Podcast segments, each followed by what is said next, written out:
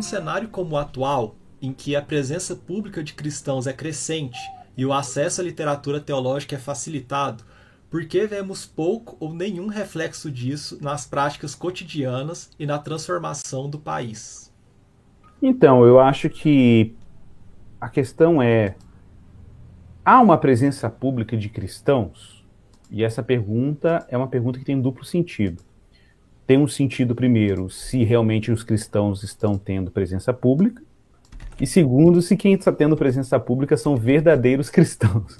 Então ele tem uma, tem uma dupla conotação aqui. É, por que, que eu estou falando isso? Porque o fato da gente ter uma presença pública de declaradamente cristãos não significa necessariamente uma presença pública, no sentido adequado do termo, porque as pessoas podem estar aparecendo, elas podem estar em posições de poder, posições culturais, mas é, isso é muito diferente de uma pessoa que está preparada e treinada e educada para estar na esfera pública. É muito diferente. Eu, eu duvido muito que a maioria dos cristãos ou ditos cristãos que estão na esfera pública tiveram algum tipo de treinamento algum tipo de formação para aprender a viver como cristãos na esfera pública. Ou você tem pessoas que sabem estar na esfera pública, mas não como cristãos, apesar de serem cristãos, isso acontece, uma desintegração. Então eles são ótimos, sei lá, atores públicos, mas são péssimos em integrar a identidade cristã deles com a sua vida pública. Ou você tem o outro extremo, são pessoas que, por exemplo, de, é, é, pessoas, por exemplo, são ditas cristãs e são péssimas na vida pública também. Aí ferra tudo, né? Então eu acho que eu acho que o desafio está em a gente continuar criando espaços de reflexão e formação cristã que capacitam cristãos para reflexão política, reflexão cultural, para o engajamento público, discipular pessoas que foram chamadas para essa esfera e equipá-las. Eu não acho que toda igreja local vai conseguir fazer isso, então é necessário criar espaços para eclesiásticos de formação para que isso se torne viável. É, por isso que a gente, pastor, ele precisa saber tudo, mas ele tem que saber pelo menos o que existe para onde encaminhar os seus membros para serem capacitados nessas áreas. Essa, essa, é a função do pastor e é parte do seu programa de discipulado deve abranger a vocação dos seus membros, porque Deus pode ter colocado sob sua responsabilidade uma pessoa com uma vocação importantíssima para salgar o mundo, para trabalhar o bem comum, né, para levar é, cura para aqueles que estão feridos, para aqueles levar recursos para aqueles que estão empobrecidos, e o pastor não precisa transformar a igreja em ONG, transformar a igreja em projeto social, transformar a igreja num, numa galeria de arte. Ele precisa minimamente saber e destinar um membro da sua igreja para alguma plataforma confiável, onde alguma formação, alguma orientação específica para aquele vocacionado seja oferecida, de maneira que integre né, sua habilidade com aquele campo. Então acho assim que o campo, o campo público, muitos cristãos que estão na esfera pública não foram educados numa teologia pública, simplesmente isso né, e, e vive uma desintegração. E acabam entrando no jogo. Né, acabam entrando no jogo. O jogo, qual é o jogo? O jogo, às vezes, da, do cristão raivoso, infelizmente aparece essa imagem, o cristão polemista, o cristão que só sabe falar de algumas pautas, mas consegue tratar de tal, de outras pautas, que também são de interesse público. Então a gente é ótimo para falar contra o aborto, o que é certo, porque o aborto é um problema, mas a gente não é tão bom quanto para falar de aborto, para falar de educação pública, para falar de saúde pública, segurança pública. A gente tem poucas respostas que partam de pressupostos cristãos e que são traduzidos em uma linguagem pública que o outro consiga ver que aquilo é relevante para todo mundo, não apenas para favorecer um determinado segmento religioso ou um grupo étnico, por exemplo.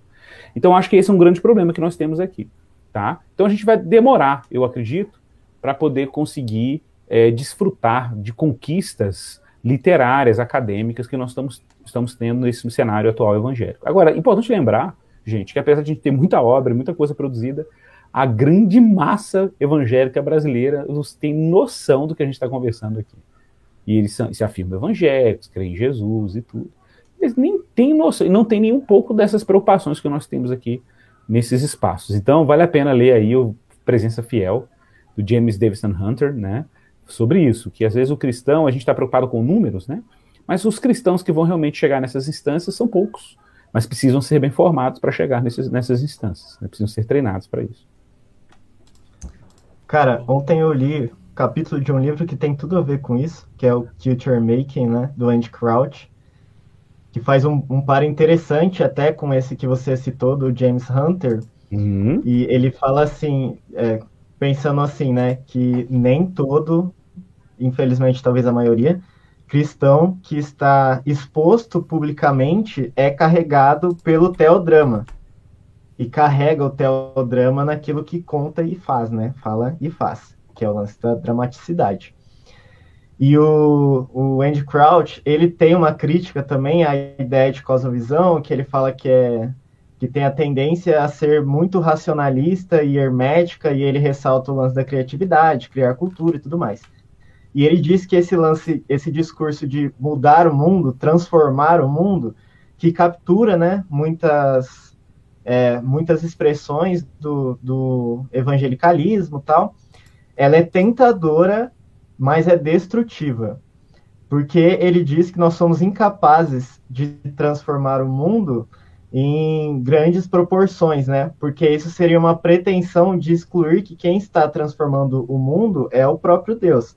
Perfeito. E aí ele diz assim: mas você não deixa de transformar a cultura, mas isso acontece em pequenos e prosaicos espaços, né? Exato. Quando você recebe uma pessoa na sua casa, você está mudando o mundo, está mudando o mundo da sua casa, da sua Exatamente. família. Exatamente. E isso acontece em pequenos campos, né? E aí a gente pode juntar com o lance da, da teologia pública é, lida a partir da, da finalidade do florescimento humano, é, do bem comum, não com uma ideia de, de tomada, de, tomada de território, né? De exatamente, exatamente. exatamente. Isso é fundamental. Isso é fundamental. O reino de Deus é como um grão de mostarda, né? Menor das sementes. Né? E, e, quando o James Smith fala também no final do é, Aguardando o Rei, né? Ele fala sobre ele fala sobre é engraçado, né, cara? Porque ele, ele, ele até fala que um, é um pequeno ajuste um, que ele faz da obra inicial, né? Tem uma distância grande aí entre quase 10 anos, né, de uma obra para outra. E aí o Van Hooser vai dizer assim, o, o Smith vai falar assim, olha, eu estou aqui com o Hans Boisman e eu acredito que ele está certo quando ele diz que o que a gente precisa agora é de um engajamento prudente. Interessante, né? Um engajamento prudente. Ele falou que o pêndulo que levava os jovens a essa ferversão, né, de transformação cósmica, etc. Ele fala que agora o pêndulo está indo para outro lado, que a gente acabou caindo numa espécie de imanetização. Esse talvez seja o risco destrutivo é que a gente acabe se envolvendo tanto com, com grandes narrativas de transformação cósmica, etc., narrativas liber, libertárias ou coisa assim, e a gente se secularize. A gente se secularize por falta de transcendência. Né? Então acho que seja um, esse é o momento do pêndulo um pouquinho para o outro lado, da gente recuperar a transcendência, recuperar um pouco disso, né? E aí a gente transformar coisas, como você falou, prosaicas, ordinárias, em grandes espaços, né, de expressão, de serviço e compaixão, e sem dúvida, como a gente é, a gente é, é filho do reino, né? As implicações disso são inimagináveis. A gente não sabe o que um gesto de generosidade com uma pessoa comum na rua pode provocar em termos, em termos, é, em reação em cadeia, né? Em termos do reino, a gente não sabe. Mas isso é fundamental. Termos dramáticos. É isso aí, exato.